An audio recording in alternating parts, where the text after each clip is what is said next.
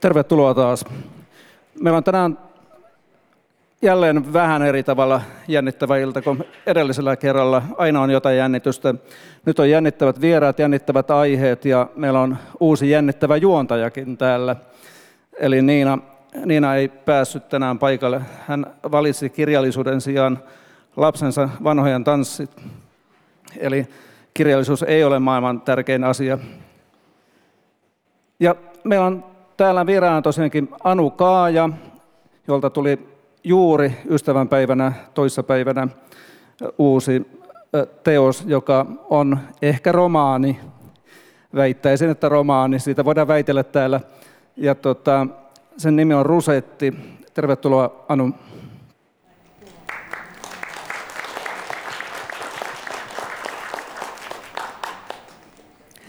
Ja sitten tulee kaukaa Tampereelta asti Riina Tanskanen, joka on noussut valtavan suosioon muun muassa Tympeät tytöt sarjakuvallaan ja siihen liittyvällä installa ja niin edelleen. Ja tota, Tympeät tytöt ilmestyi 2021 ja nyt voin jo paljastaa uutisen, että ensi vuonna tulee lisää. Tervetuloa Riina.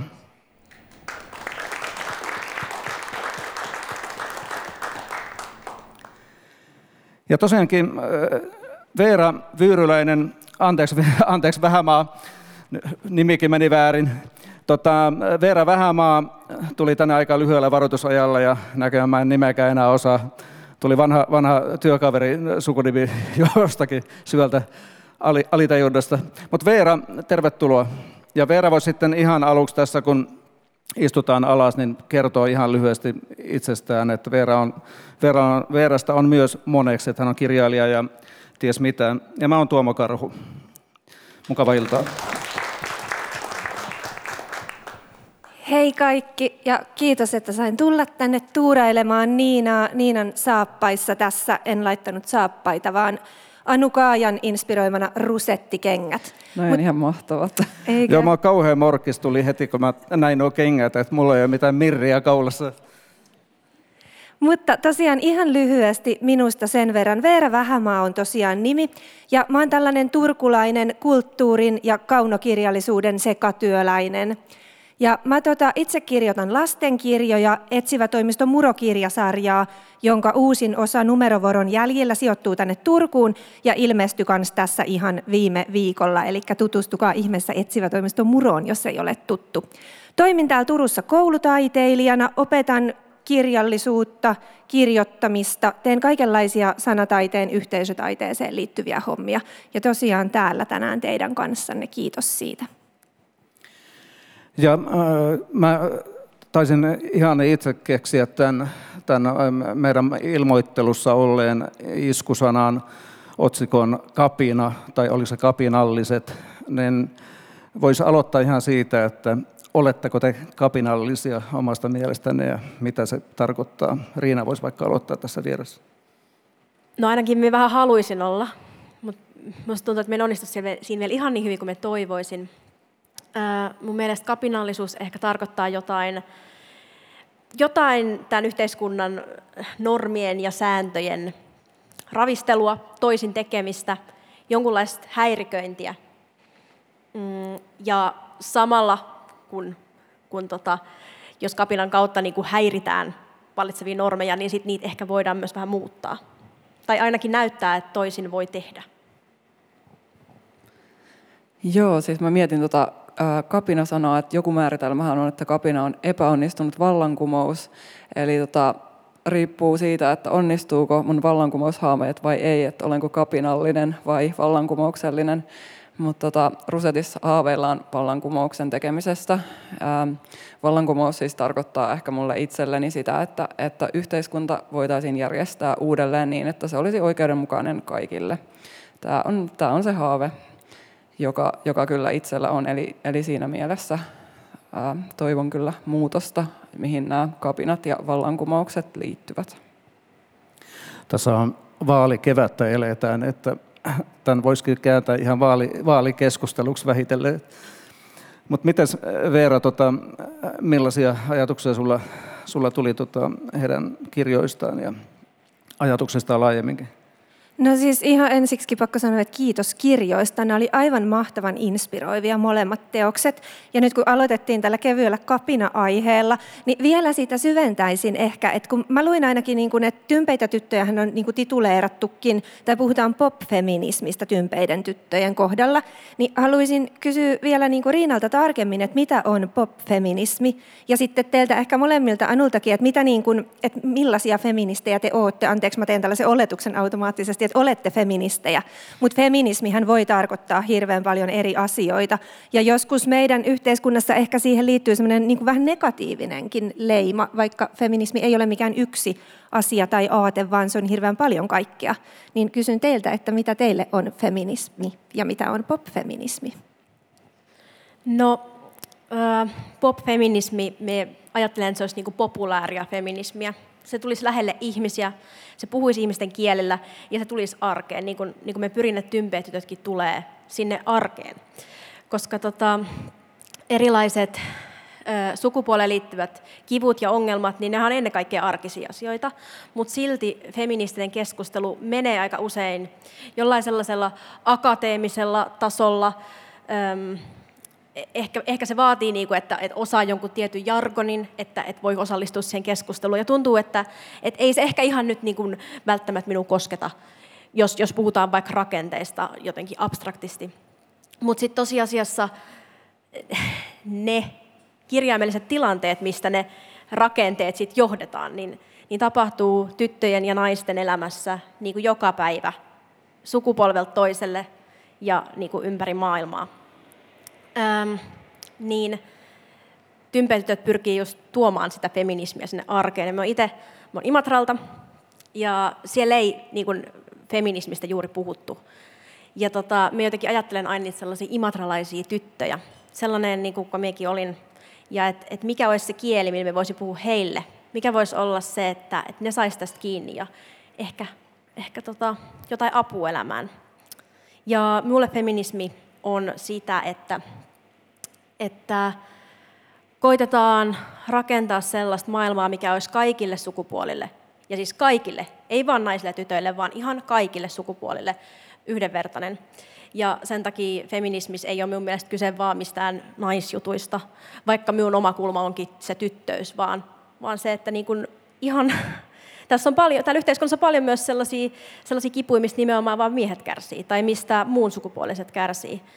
Ja, ja nämä kaikki on ehdottoman tärkeitä osia ainakin minun feminististä työtä. Joo, tota, äh, mulla on ehkä taustana se, mä oon käynyt erilaisia vaiheita feminismistä. Mun pitää nyt myös tehdä tämmöinen disclaimer, että mä en ole sillä liikuttunut täällä pyyhin silmäkulmaan ja nenääni, koska mulla on nyt joku allergia päällä ja silmä vuotaa.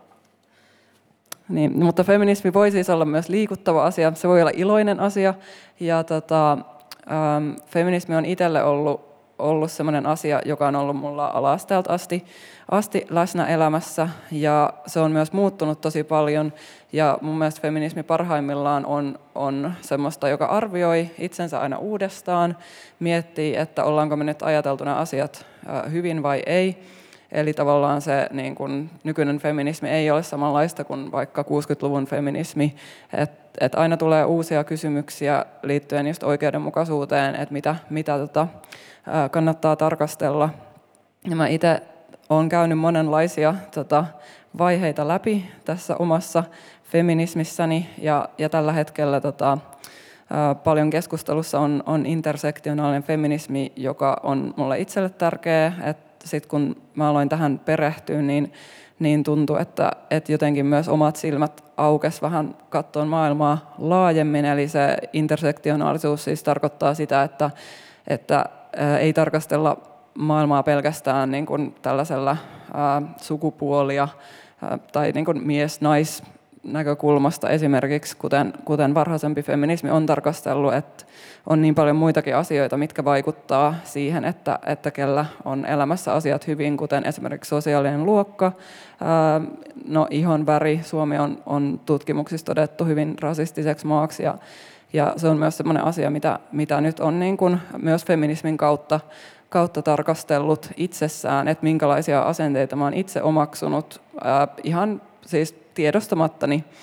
Ää, niin tämä on tällaista jatkuvaa, jatkuvaa itsetarkkailua, mikä saattaa joskus tuntua rasittavalta, mutta myös sitten mä uskon siihen, että, että tota, todellinen ilo on sitä, että kaikilla on, on hyvä olla ja myös se, että jos mä saan itse tietää, että mä oon itse toiminut jotenkin huonosti ja inhottavasti toista ihmistä kohtaan ja mulle kerrotaan tämä jälkikäteen, niin, niin siitä tulee ihan hirveä olo, että mä mieluummin tota, pyrin siihen, että mä osaisin, osaisin ottaa muita huomioon. Ja mun mielestä feminismi ja intersektionaalinen feminismi on myös sitä, että, että osaa katsoa maailmaa myös niin kuin pikkusen muiden ihmisten silmin, eikä pelkästään, pelkästään tota, itsensä, että osaa niin pohtia kysymyksiä liittyen vaikka, vaikka tota, esteettömyyteen, tai mä just kiinnitin huomioon, että tuolla, tuolla on tämmöinen hissi, jolla pääsee, että jos on esimerkiksi vaikea, vaikea kävellä portaita, niin, niin on tosi tärkeää, että tänne on, on tehty myös mahdolliseksi tulla, tulla tähän tilaan. Ja nämä on sellaisia asioita, että jos on itse vaikka vammaton, niin ei, ei mieti sitä asiaa.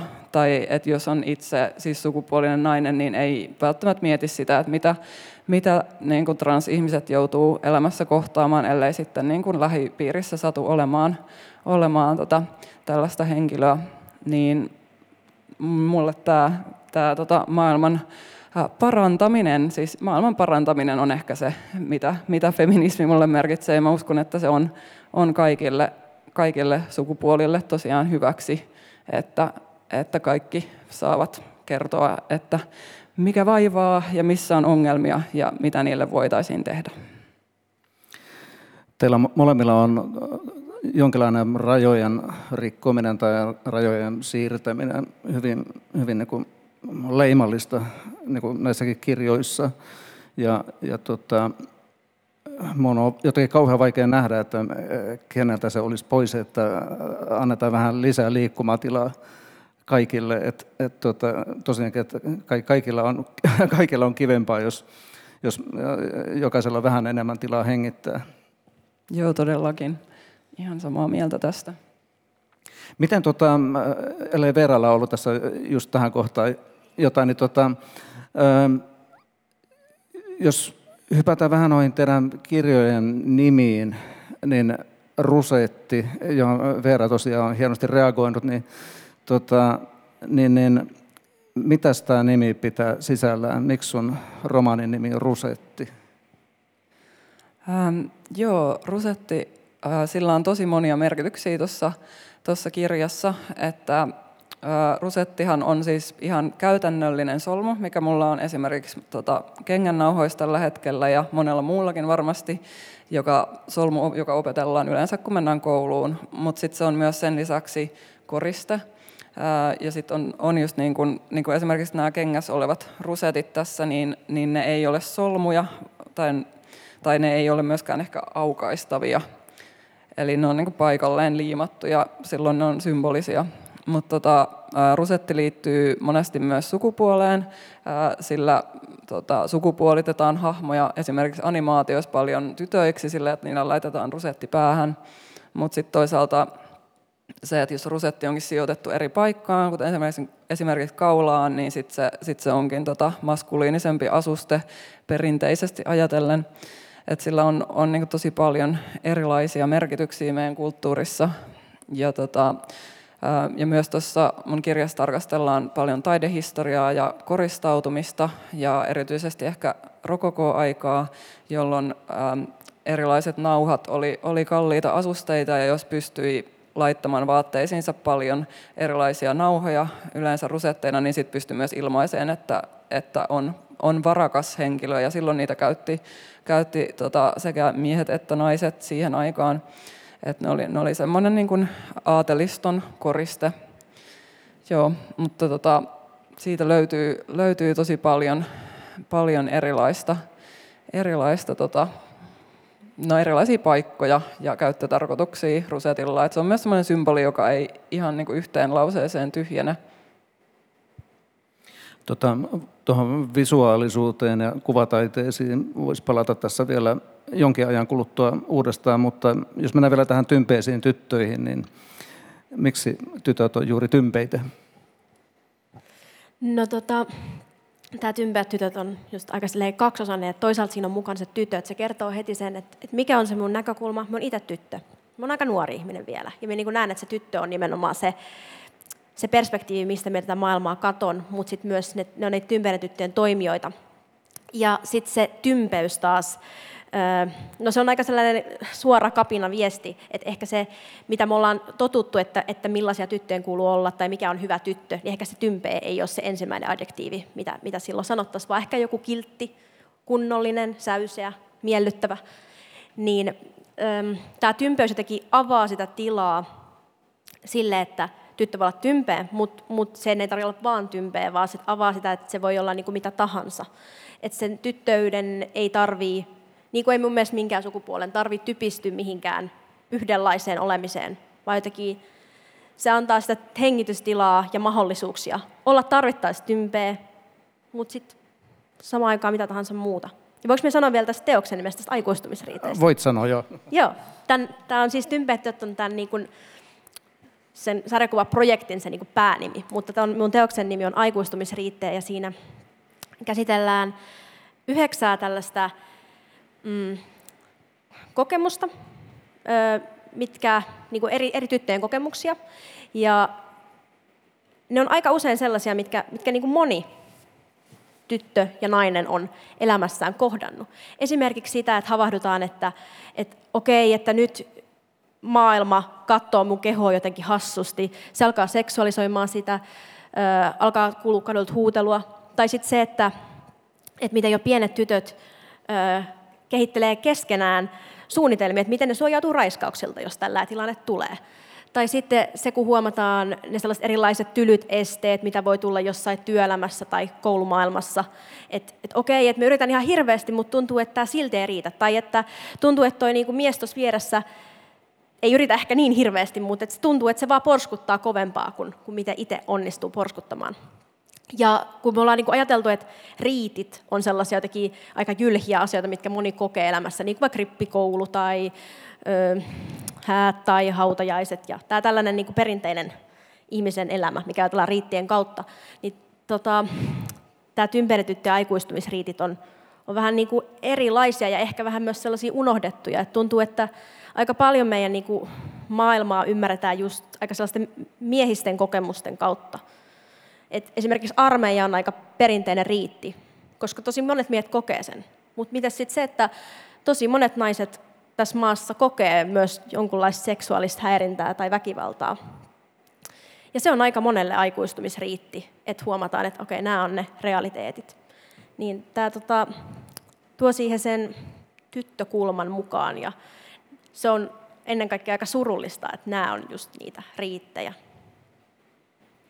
Veeralla on tämä tyttö, tähän tyttöasiaan aika paljonkin sanottavaa varmaan ihan jo opintojenkin kautta. Siis joo, mä voisin kysyä tähän vielä vähän niin kuin täydentävää kysymystä, koska jos mun kengät on inspiroituneet Rusetista, niin Mekko on inspiroitunut tytöistä. Siis tämä Mekko on tuon Paula Suhosen 2007 vuodelta tyttökerho Mekko nimeltään. Ja silloin siis mä, niin kuin aika ajoinhan aina tietysti mielestä tyttöys trendaa ja nousee niin kuin pinnalle yhteiskunnallisissa keskusteluissa. Et ehkä mitä mä itse niin mietin taaksepäin, niin se oli just viimeksi isosti näkyvillä niin kuin 2010-luvun jossakin alku-keskivaiheilla ja sitä ennen ehkä just joskus Ysärillä. Ja niin sitten mä mietin, kun sulla on Riina tosi vahvasti semmoinen sosiologinen ote tuossa tekemisessä, että miten sä näet sen, että mitä meidän yhteiskunnassa niin on sellaista, että pystyykö sen niin jotenkin rinnastaa johonkin tiettyihin yhteiskunnallisiin muutoksiin tai tilanteisiin, että milloin jotenkin tytöt yhtäkkiä tosi isosti, voimallisesti, villisti niin pomppahtaa esiin, niin kuin nyt tässäkin. No tota, se on niinku selkeää, että, että tällainen tyttöysteema nousi ennen kaikkea silloin 90-luvulla.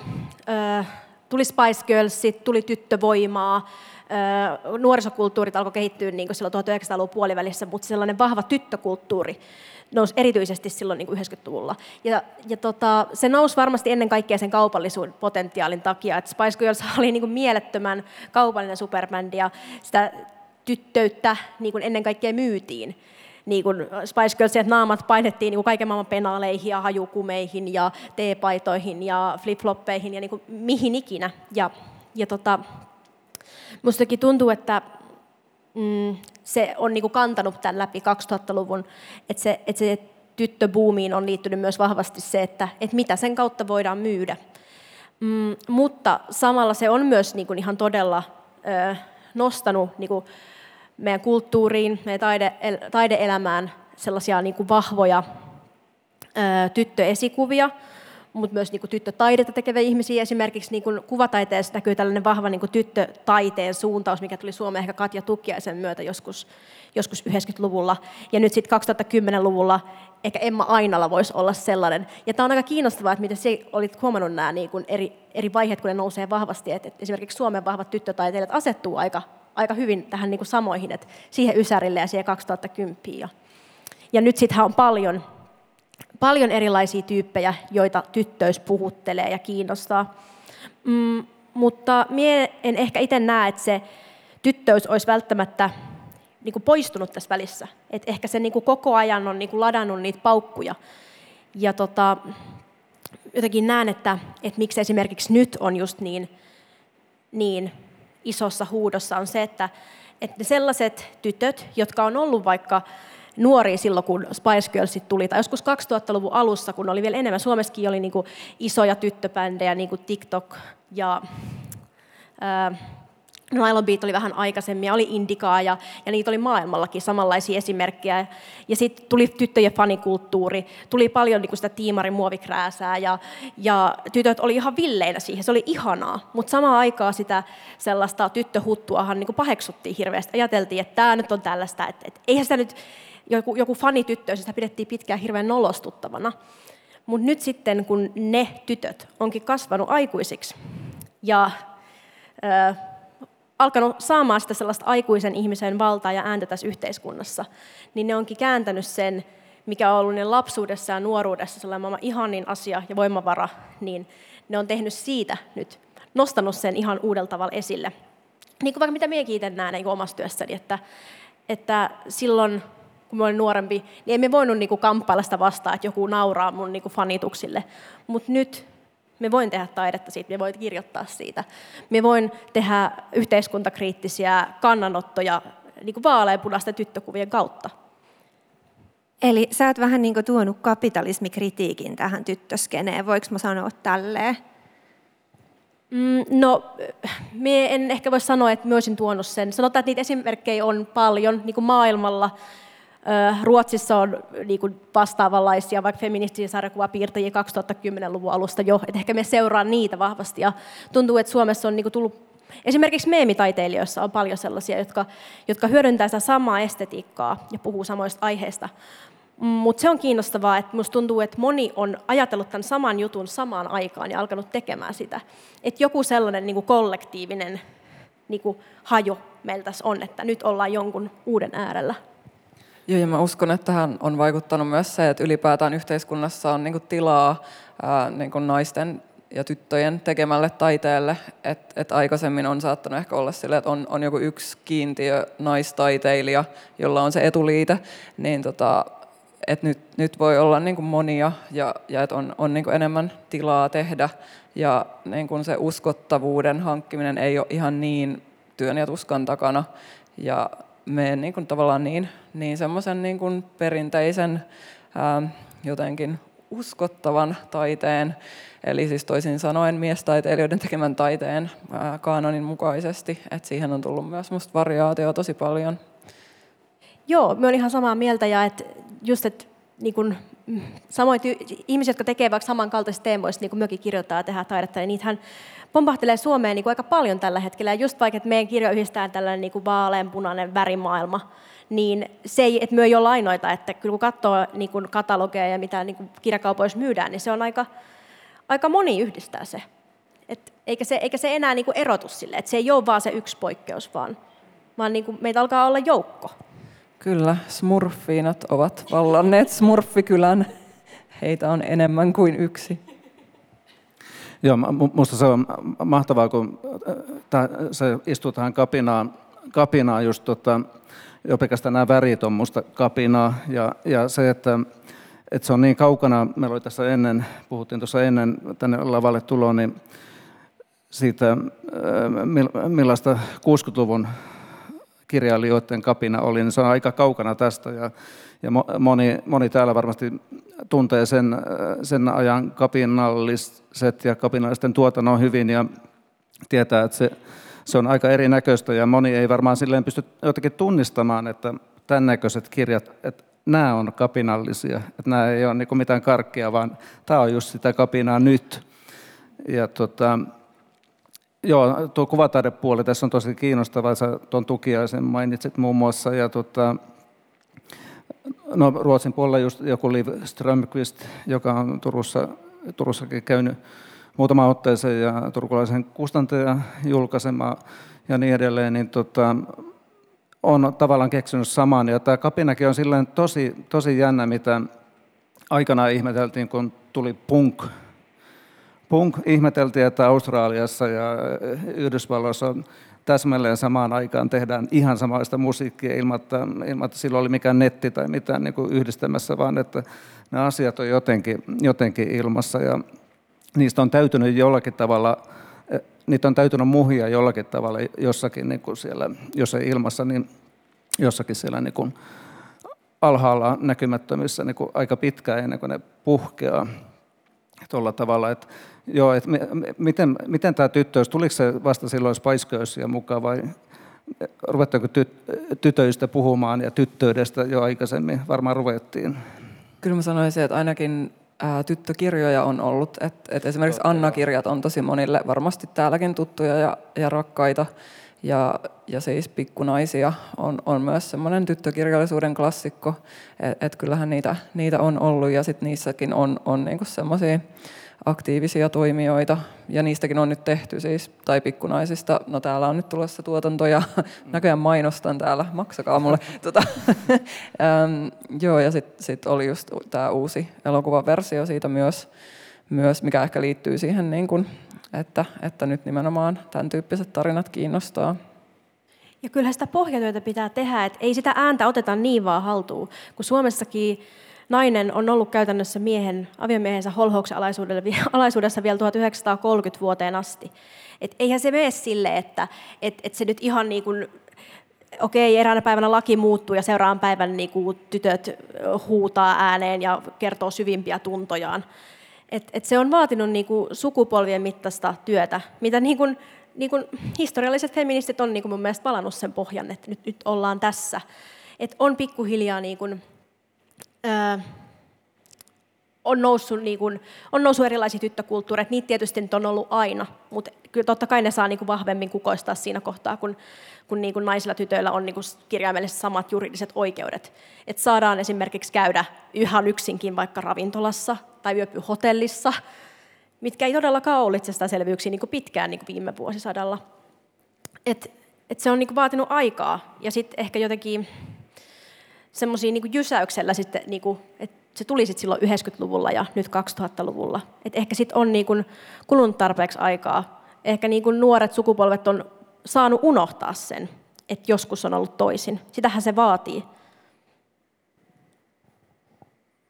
Joo, jätetään tyttöys hetkeksi taka-alalle ja puhutaanko huumorista vähän aikaa, koska ehkä tuohon kapinallisuuteen liittyenkin musta tuntuu, että noissa molemmissa teoksissa on jotenkin huumori on isossa osassa ja ehkä myös niin kuin jotenkin osana sitä niin kuin korjatkaa jostain väärin tulkinta, jos nyt väärin voi tulkita, onko sellaista kuin väärin tulkinta, mutta se huumori on tavallaan jotenkin osa sitä niin kuin rajojen ylittämistä, liiottelua, sellaista jonkinlaista transgressiivisuutta. Niin haluaisitko Anu kertoa vähän, niin kuin, että mitä tuossa Rusetin tai sulle ylipäänsä kirjoitteena, että mitä, niin kuin, mitä huumori merkitsee sulle?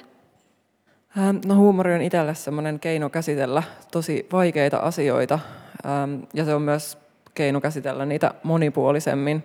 Et on, on ehkä niin kuin vaikea tehdä, no jos, jos haluaa vaan sanoa, että tämä asia on väärin, niin sit mitä siihen nyt voi sitten tehdä muuta kuin nyökytellä. Et sitten jos siihen tuo vähän semmoista niin kuin huumoria ja, ja vähän niin kuin monipuolisempaa katsetta ja pohtii esimerkiksi, että miksi, tai mua itteni kiinnostaa se, että, että jos on, on olemassa ää, joku vääryys, että mitä sen niin kuin väärin tekijän tota, mielessä liikkuu, niin, niin tämä on, se, tää on se asia. Ja ehkä myös tuossa niin kuin, ää, Rusetissa, jossa niin kuin pohjavireenä Siinä käsitellään nautintoja, eurooppalaista taidehistoriaa ja, ja tällaisia niin kuin ihania asioita, kahvilakulttuuria ja muuta, mutta sitten siinä myös pohditaan tosi paljon sitä, että mitä siellä niin kuin pinnan alla on, on ja miten, miten nämä asiat on rakennettu. Ja sit esimerkiksi se, että meillä ei ole hirveästi koulussa ää, kerrottu sitä, että miten, miten niin kuin nämä upeat eurooppalaiset taideteokset on, on oikeasti rahoitettu ää, ryöstelemällä ja, ja tuhoamalla toisia kulttuureja. Ja, ja siis se ei niin kuin poista sitä, etteikö ne olisi kauniita ja ihania katsoa, mutta tavallaan tämä niin kuin tieto tuo sit niihin, niihin semmoisen uuden ulottuvuuden.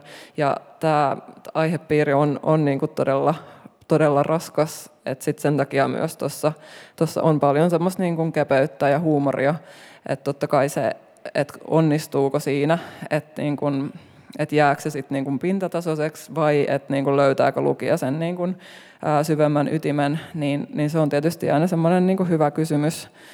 Tota, joo, tämä, mua itseäni pohdituttaa, mutta sitten toisaalta mun mielestä myös niin tota kirjaa voi lukea semmoisena niin kepeänä kauneuden kuvauksena myös, että jos, jos niin kuin ei halua ajatella näitä ikäviä asioita, mutta, mutta mun mielestä niitäkin on, on tärkeää miettiä samalla kun nauttii elämästä niin, niin miettiä myös, että, että miten, miten maailma voisi olla oikeudenmukaisempi. Tähän väliin huutelen, että mulle valkeni tässä vasta juuri ennen tätä tilaisuutta, että tätä sun kirjaa on ainakin kaksi erilaista versiota. Että mulla on mustavalkoiset kuvat ja sulla näkyy olevan värikuvallinen. Tämä oli varmaan, varmaan pitkällisen suunnittelun tulosta vai? Ää, joo, siis toi kirja on ehkä siitä harvinainen romaani, että siellä on kuvia. Ja, ja tämä johtuu siitä, että, että siellä tota, mä halusin, että siellä olisi kuvia niistä maalauksista, mistä mä kirjoitan, kun ihmiset, jotka, jotka koelluki tätä tekstiä, niin, niin sanoi mulle, että he lähti, heitä kiinnosti nämä taulut, joista mä kirjoitin, joten he sitten niin kännykällä googlasivat ne siinä lukiessa. Ja sitten mietin, että no ehkä olisi kivempi, että ne kuvat olisi tuolla itse kirjassa, että ei tarvitse mennä kännykälle, kun sinne tulee mentyä niin usein muutenkin. Niin, niin. Sitten me saatiin, saatiin sit sinne niin useita semmoisia taideteoksia mukaan. Ei ihan kaikki, mutta, mutta suuri osa, mitä toivoin. Ja, ja sitten siellä on myös mun piirtämiä, piirtämiä kuvia eri esineistä, joita tuossa haastatellaan. Joiden esinehaastattelut on sitten enemmän sitä huumoriosastoa tuossa, että siellä tosiaan on, on esimerkiksi kahvikupin ja lusikan ja sokerin hengettären haastattelu, ja jossa he kertovat heidän tota, elämästään ja mieltymyksistään tavalla, joka ei, ei ehkä, niin kuin, tai on kertojalle vähän semmoinen odottamaton.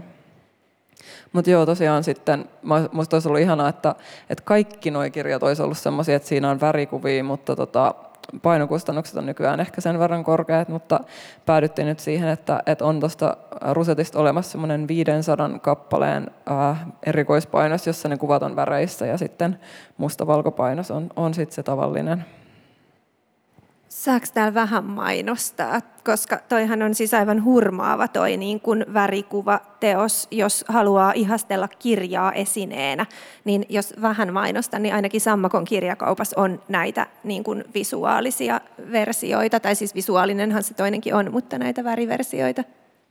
Joo, Joo. niin jo, mä heitän vielä tähän sen, että esineet on myös se asia, mitä tässä käsitellään, niin sen takia me myös panostettiin esineeseen, koska että tästä ei ole siis olemassa tota äänikirjaa eikä sähkökirjaa, että ainoastaan, ainoastaan tuonne tota, Celia äänikirjaversio, eli tota, että jos, jos ei niin kuin, pysty lukemaan, niin sitten on tarjolla, tarjolla sitten siellä, mutta kaupallisissa äänikirjapalveluissa ei ole rusettia, se on esine.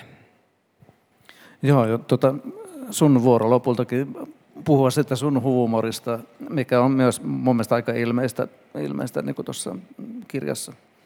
Joo, minulla on ehkä vähän samat syyt, mitä puhuit just siitä, että käsittelee raskaita aiheita, niin se huumori tuo siihen keveyttä. Että et todella kun niinku puhuu vaikka niinku seksuaalisen väkivallan kaltaisista teemoista, niin niitähän on tosi vaikea kohdata. Ne on ihan hirveitä juttuja. Niin se, se huumori tuo ne jotenkin niinku, tekee niistä ehkä helpompia ehkä lempeämpiä, ehkä vähemmän karmeita, ehkä jotenkin vähän niin kuin kohdattavampia, samaistuttavampia. Mm, ja sarjakuvalla on hirveän hienoja mahdollisuuksia huumoriin, koska siinä on myös se kuva. Ne, ne hahmot voi ylittää rajoja, ne voi tehdä kaikkea tyhmää. Me voin kertoa jotain tosi niin kuin vakavaa ja kuvittaa sen ihan vastakkaisella tavalla. Ja sitten minulle on ollut tosi tärkeää mm, niin kuin ylipäätään tuoda tähän sellainen niin kuin, ö, tyttöjen tai naisten nauru mukaan. Että jotenkin se tapa, millä katsotaan maailmaa, niin, niin se onkin sellainen tytön naurava katse. Että et kaikki näyttää todella niin kuin vinksahtaneelta ja oudolta ja vähän ihmetellään sitä, että miten ihmeestä tämä voi olla mahdollista. Ja sitten siihen suhtaudutaan silleen niin kuin lopulta niin kuin nauraen. Se nauru voi tietysti välillä olla vähän sellaista niin kuin kauhun sekaista tai vähän niin kuin surkuhupaisaa, mutta kuitenkin, niin kuin, kuitenkin siellä on se nauru. Ja mä olen itse asiassa tutkinut niin kuin, naisten nauruperinnettä. Minusta on hirveän kiinnostavaa, että kun keskiajalla vietettiin näitä karnevaaleja, että, että maailma kääntyi yhdeksi päiväksi ylös alaisin ja, ja herrasta tuli narria ja naisesta mies sai laittaa housut jalkaan ja sitten niinku ilakoitiin torella, niin sehän on ollut erityisesti niinku naisten naurun juhla. Ja, ja tähän, että tällainen niinku karnevalistinen naisnauru, niin, niin se on ollut jotenkin niinku muutenkin kuin vaan niinku näissä karnevaaleissa sellainen naisten ehkä ainut ö, tai yksi harvoista tavoista niin kuin osoittaa sitä kapinaa historiassa. Et vaikka ei olisi niin kuin sitä virallista valtaa käyttää julkista tilaa ja ääntä, niin, niin voi kuitenkin nauraa. Akat voi käkättää keskenään sille, miten niin kuin tyhmää kaikki on. Ja minusta on ihanaa, että miten niin suomalaisessa kirjallisuudessakin on niin paljon esimerkkejä. Esimerkiksi 1900-luvun alkupuolella niin kuin Maria Jotunin teoksissa ja myös Minna Kantin teoksissa, niin niissä jos naiset kokoontuu yhteen ja niin kuin jo pulla kahvia ja vaan nauraa. Ja se on niin kuin jotenkin ihan hirveän niin kuin ihanaa ja aika voimaannuttavaa, että on kuitenkin se mahdollisuus. Tota, voiko sä ihan vähän kertoa siitä pimppionkelista? Tuossa teoksessa on hirveän mielenkiintoinen semmoinen protagonistihahmo, pimppienkeli. Joo, se on siis kertoja hahmo, se on sellainen pieni, mm, pieni enkeli, jolla on ihana vaaleanpunainen mekko, ja hän toimii sen teoksen kertojana silleen, että, että kaikki semmoinen faktatieto, mitä teoksessa tulee, esim. tilastot, ne tulee niinku sen pimppienkelin äänellä. Eli käytännössä sillä on niinku rajaton tieto, se on niinku todella kaikki tietävä kertoja. Ö, ja tota, se, se on rajaton myös siinä mielessä, että se voi niinku ylittää kirjaimellisesti myös niinku ruutujen rajoja. Jos puhutaan vaikka, siinä, siinä on ö, sarjakuva tytöstä, joka, joka kertoo, että, että okei, se on ollut vähän, se on ollut treffeillä ja, ja se poika oli vähän semmoinen, niin kuin, se ei ihan niin kuin, ottanut sitä vakavasti, niin sitten pimpienkeli voi mennä pures, puremaan sen pojan jalkaa, koska silloin, niin kuin, silloin kaikki, kaikki valta. Ja ö, miksi on niin kuin, päätynyt tällaiseen niin kuin, aika groteskiinkin hahmoon, niin tota, hän, on siis niin kuin, tällainen mun oma versiointi ja tällainen humoristinen versiointi tällaisesta niin kuin, niin kuin enkelikiiltokuvista. Tiedättekö ne sellaiset ö, oikein ihanat söpöt enkelikiiltokuvat, missä on aika niin kristillisestä ö, kuvaperinteestä tuttuja enkeleitä, mitä aina niin kuin liimailtiin vihkojen kanssiin. Niin sitten hän vähän uudistaa sitä kuvaa olemallakin aika häiritsevä. Ja pimppi on sen takia, että koska hän vilauttelee välillä pimppiä. Aina jos hänestä vaikka tuntuu siltä. Että jos, jos joku professori sanoo jotain tyhmää, niin hän saattaa vaikka pierasta ja vilauttaa pimppiä. Mm, ja en tiedä, mä jotenkin tykkäsin siitä, että tämä on, otetaan niin jotenkin näin tyhmä ja lapsellinen tavallaan niin vastavoima sille, sille ö, vallalle, mitä, mitä tässä yhteiskunnassa käytetään. Et koska se on aika tyhmää ja mieletöntä, niin sitten niin kuin vastataan siihen niin kuin samalla tavalla. Sitten tosiaankin sen pimppien vastapainona sullakin on siinä hyvin vahva semmoinen, voisi sanoa melkein valistuksellinen eetos, niin kuin, niin kuin myös tuossa Anun kirjassa on, mistä kertoo jo jotain sekin, että teillä on molemmilla viitteitä ja lähdeluettelo, että et, tota, tavallaan voi niin kuin jatkaa sitten tämän aihepiirin syventämistä vielä pitkään, pitkään kirjan luettuaankin. Oliko se teillä niin kuin ihan itsestään selvää, että tässä pitää tässä pitää olla niin nämä viitteet mukana? No, mä en ehkä koe, että toi mun kirja olisi välttämättä niin, niin kuin valistuksellinen, että, että siis siellä on, on kyllä tota, ää, tavallaan jätetty lukijalle tilaa niin kuin päättää itse, että mitä mieltä hän on tästä. Että myöskään se kertojahahmo ei ole kaikki tietävä tai, tai välttämättä edes kauhean viisas. Että et hänellä on myös omat heikkoutensa ja asiat, joita hän ei näe. Mutta tota, mulla oli kyllä siis tavoitteena, että, että siellä kerrotut asiat niistä niin esimerkiksi maalauksista, että ne olisi paikkansa pitäviä. Et, et esimerkiksi kun mä kirjoitin asetelmamaalauksista, niin mä olin yhteydessä tota, ää, yhteen museoon ihan vaan sen takia, että, ja siis myös yksi semmoinen tota, ihminen auttamaan tunnistaa kasveja ja hyönteisiä, mikä ei ole todellakaan mun vahvuus, ja sitten yksi kasvi jäi meiltä tunnistamatta, niin mä olin yhteydessä museoon ja hän taas yhteydessä toiseen museoon ja sieltä löytyi joku ihminen, joka luetteloi asetelmamaalauksia tältä samalta taiteilijalta ja sitten hän osasi kertoa, että nämä oudot röpyliäiset kielen näköiset kukinnot ovat sametti sumakin kukintoja. Niin sitten mä sain kirjoittaa sen yhden sanan sinne tota, tämän työn jälkeen. Mutta tota, siellä, siellä on kaikkia tuollaisia kiinnostavia ää, tosi pohjaisia yksityiskohtia, mutta tavallaan ehkä koska noista luvuista muodostuu kollaasi, niin se, että, että mikä, mikä ajatus niistä, niistä sitten lopulta jää, niin se on, se on hyvinkin tulkinnan varassa myös, myös niin lukijalle, vaikka siellä tuleekin paljon sellaista niin tietoa, tietoa että, että tavallaan mä en näe, että tuossa olisi sellaista hirveästi niin kuin semmoista manifestin omaisuutta, kun toisaalta mä näen, että ympeistytöissä on hyvin paljon semmoista niin kuin manifestin omaisuutta, mikä, mikä on taas oma, oma tyylilajinsa ja hieno laji se, se myöskin. Se on totta, sävy, sävy on hirveän erilainen ja tota, että tota, sun kirjassa on kyllä ihan vaikea olla näkemättä niin semmoista valistuksellista puolta, mutta no kyllä mä sunkin teoksessa omanlaista valistuksesta puolta näen, mutta se on sitten ehkä semmoinen semmoinen vähän, vähän miten mä uskaltaisin sanoa, friikimpi puoli. Ja sitten mm. myös, jos mä saan kommentoida tähän väliin, niin tuntuu, että sulla on aika niin kuin isosti siinä se, että tavallaan se ikään kuin tämä meidän kapitalistinen yhteiskunta, missä me koko ajan janotaan niitä nautintoja, joka oven takana on jotakin enemmän, parempaa, ihanampaa meille. Ja sitten taas se ristiriita sen kanssa, että kun me tiedostetaan, että emme voida niin kuin kuluttaa niin kuin loputtomasti, että näitä juhlia on joskus loputtava, niin ehkä se, sen tyyppinen joku ambivalenssi on siinä musta tosi vahvana. Joo, tai ehkä nimenomaan toi, toi ristiriita just tämän niin kuin, kauneuden halun ja poliittisen muutoksen halun välillä, mikä, mikä on tosi monilla, jotka on, on hyvässä asemassa eikä joudu toimeentulonsa puolesta olemaan mitenkään hirveän huolissaan, niin, niin heillä kuitenkin monilla on se, että ei haluttaisi, että meidän, meidän tota, kulutustuotteet tehdään epäeettisesti. Niin niin kyllä tätä, tätä ihmiset miettii ja ihmisillä on kaipuu oikeudenmukaisuuteen, mutta tämä systeemi on rakennettu niin, että, että oikeudenmukaisuus on asia, josta pitää erikseen maksaa semmoinen ja etsiä se joku tuote, jossa on joku reilun kaupan merkki, ja sekään ei välttämättä takaa mitään. Kun mun mielestä pitäisi olla toisinpäin, että sen pitäisi olla niin kuin lähtökohtainen oletus, että kaikki on reilua, mitä, mitä täällä myydään, ja sitten jos joku on epäreilua, niin sen voisit merkata. Joo, kyllä mä oon ihan samaa mieltä, että kyllä sieltä mun teoksesta sellainen niin kuin valistuksellinen tendenssi löytyy, eikä sitä koeta mitenkään piilotella. Tympettöthän ei ole edes, tai siis se on niin kuin kaunokirjallisuutta, mutta siinä on vahvasti myös sellainen tietokirjallinen, että vähän niin kuin limittyy. Ja ehkä siinä näkyy just, mitä me kerroin aluksi, että, että me koitan popularisoida feminismiä. Että, että mun ensisijainen tehtävä, tai me en tee ensisijaisesti niin kuin esteettistä taidekirjallisuutta, vaan me teen sellaista kirjallisuutta, millä on sanoma että se, se sanoma on niin kuin tympeiden tyttöjen keskiössä. Mm, mutta ehdottomasti siis tässä, tässä sen takia, koska siinä on se tietokirjallinen puoli, niin, niin se lähde, matsku ja se, se tutkimustieto, niin, niin se on ollut tosi isossa osassa, koska no ensinnäkin se, että, että jos koitetaan niin kuin, niin kuin näyttää sitä, että, että millaiset asiat tässä maailmassa vinksallaan, niin olisi ihan hyvä osata nimetä ne, että, että mitkä ne on.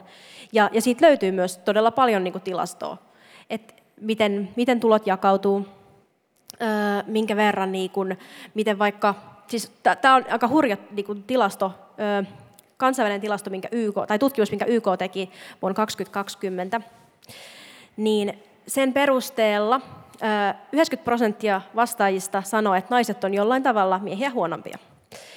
Ja okei, nyt voi ajatella, että tämä on maailmanlaajuinen tilasto, että ehkä tämä ei koske meitä, ne on ne jotkut toiset siellä. Mutta suomalaisista tällä ei vastasi 60 prosenttia. Et naiset on jollain tapaa miehiä huonompia vuonna 2020. Se on mun mielestä aika hurjaa. Ja, ja mun on ollut, musta ollut tosi tärkeää ottaa mukaan siihen niin kuin sitä tilastoja ja tutkimusta, koska, koska ne puhuu aika sellaista karua kieltä, mitä vastaan niin kuin voi olla aika vaikea taistella. Ja sitten se kaunokirjallinen puoli taas tekee tulkintoja siitä, että et mitä se tarkoittaa, että meillä on tällainen tilasto. Miten se sitten näkyy ihmisten elämässä. Öö, ja, ja myös sikälikin on, on tärkeää mun mielestä, että se tutkimus on siellä mukana, että just kun öö, se, se feministinen tieto on lähinnä kirjoitettu sillä akateemisella kielellä, niin se pitää tuntea, että se voi popularisoida. Ja sullahan on tosi paljon myös myyttejä, että se ei ole ainoastaan niin kuin statistiikkaa, se tavallaan niin kuin lähdekirjallisuus, vaan just niin kuin antiikin Kreikan myyttejä, tuollaisia käytät tosi paljon. Ja... Joo, kyllä. Ne on yksi kanssa, mä olen siis kirjallisuustieteilijä pohjakoulutukseltani ja rakastan siis antiikin kirjallisuutta. Ja siellä on paljon tällaisia tosi kiinnostavia tarinoita naisista. Ja mä olen ottanut niitä siihen kirjaan ja uudelleen tulkinnonne. Esimerkiksi luomiskertomuksen tarina Eevasta. Et minkä takia niin kun se omenaa, kielletty hedelmää halkannut Eeva nähtiinkin niin kuin, ö, syntiin lankenneena, huonona naisena, ja sen seurauksena perusteltiin niin kuin vuosituhansia sitä, että minkä takia on itse asiassa tosi hyvä juttu, että, että naiset ei niin sitä valtaa saa käyttää. Et kun ne on sellaisia kyltymättömiä himo, himokasoja, että ei voi niin kuin omena himoakaan vastustaa, niin sitten saati päättää jotain politiikkaa tekemään. Ihan siis, ihan siis todella, todella, vaikka valistusfilosofitkin on edelleen tähän vielä vedonnut. Niin sitten tässä kirjassa sit käännetään se silleen, että niin, että eikö tässä olisi voinut myös ajatella, että Eeva on semmoinen niin aika rohkea tiedonhakija, joka uskalsi tarttua siihen, siihen hedelmään ja uskalsi katsoa sinne, minne, minne ei ole vielä katsottu. Kyllä, semmoinen oikea Kolumbus. Mut tota, Joo, mutta ei, ei Columbus. Ei. kyllä, kyllä. Hän kyllä. Ei ole, hän ei ole kyllä hyvä Kyllä, mutta tämä Columbuskin, tähän olisi voitu tulla kumman kirjassa nyt olikaan, oliko se sun kirjassa mukana. Ja tätä Columbus-hahmoa on myös aika paljon nyt viime, viimeisen kymmenen vuoden aikana nostettu äh, hyvästä syystä. Mutta meillä loppuu aika. Tämä on tosi mielenkiintoinen, ja tota, mielenkiintoinen aihe ja mielenkiintoiset kirjat, jotka jos ette ole lukeneet, niin kannattaa hankkia.